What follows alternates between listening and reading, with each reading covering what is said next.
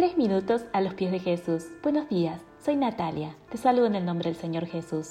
Hace unos días, haciendo el devocional con mi madre, empezamos a leer el libro de Ezequiel, un libro de profecías en el que Ezequiel es el protagonista. El profeta debe hablar con el pueblo de Dios, un pueblo duro y rebelde. El Señor le dice a Ezequiel, tienes que hablarle a mi pueblo, Ezequiel. No querrán escucharte, no te harán caso, pero tienes que hablar.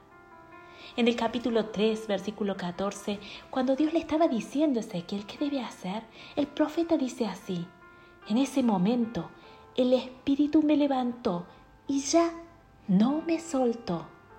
Mi espíritu se llenó de amargura e indignación, pero la mano del Señor prevaleció sobre mí. Este texto que dando vueltas en mi mente me hizo reflexionar. Quizás hoy Dios quiere hablarte a ti a través de él. El texto dice tres cosas importantes.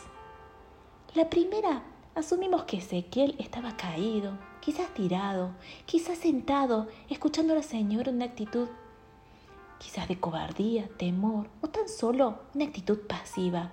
Pero dice, el Espíritu del Señor me levantó y ya no me soltó. Cuando el Señor comienza algo en nosotros, cuando nos pone un propósito, nos pone en algún camino, Él nos levanta y ya no nos suelta.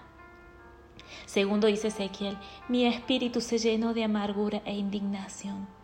Esta frase es muy importante porque reconoce que no siempre las tareas que tenemos son fáciles, lindas o nos traen alegría. No, a veces sufrimos, nos indignamos, no entendemos. Pero saben, acá está el tercer punto importante. Ezequiel reconoce, a pesar de su propia amargura, la mano del Señor prevalece sobre él. Sí, la mano del Señor siempre está ahí. Nos levanta y permanece, aún en la amargura, en la incertidumbre o en la indignación. Saben, los propósitos del Señor se cumplen. Si escuchamos a Dios, dejamos que el Señor nos levante, no caeremos. Él nos sostendrá, nos guiará. Su mano estará sobre nosotros siempre.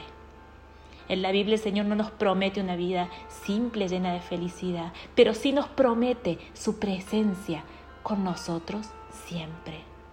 Para terminar, quiero compartirles uno de mis textos favoritos que me sostienen cada día el Señor me dice, Natalia, sé fuerte y valiente, no temas ni te desanimes, porque yo, tu Dios, estaré contigo donde quiera que vayas.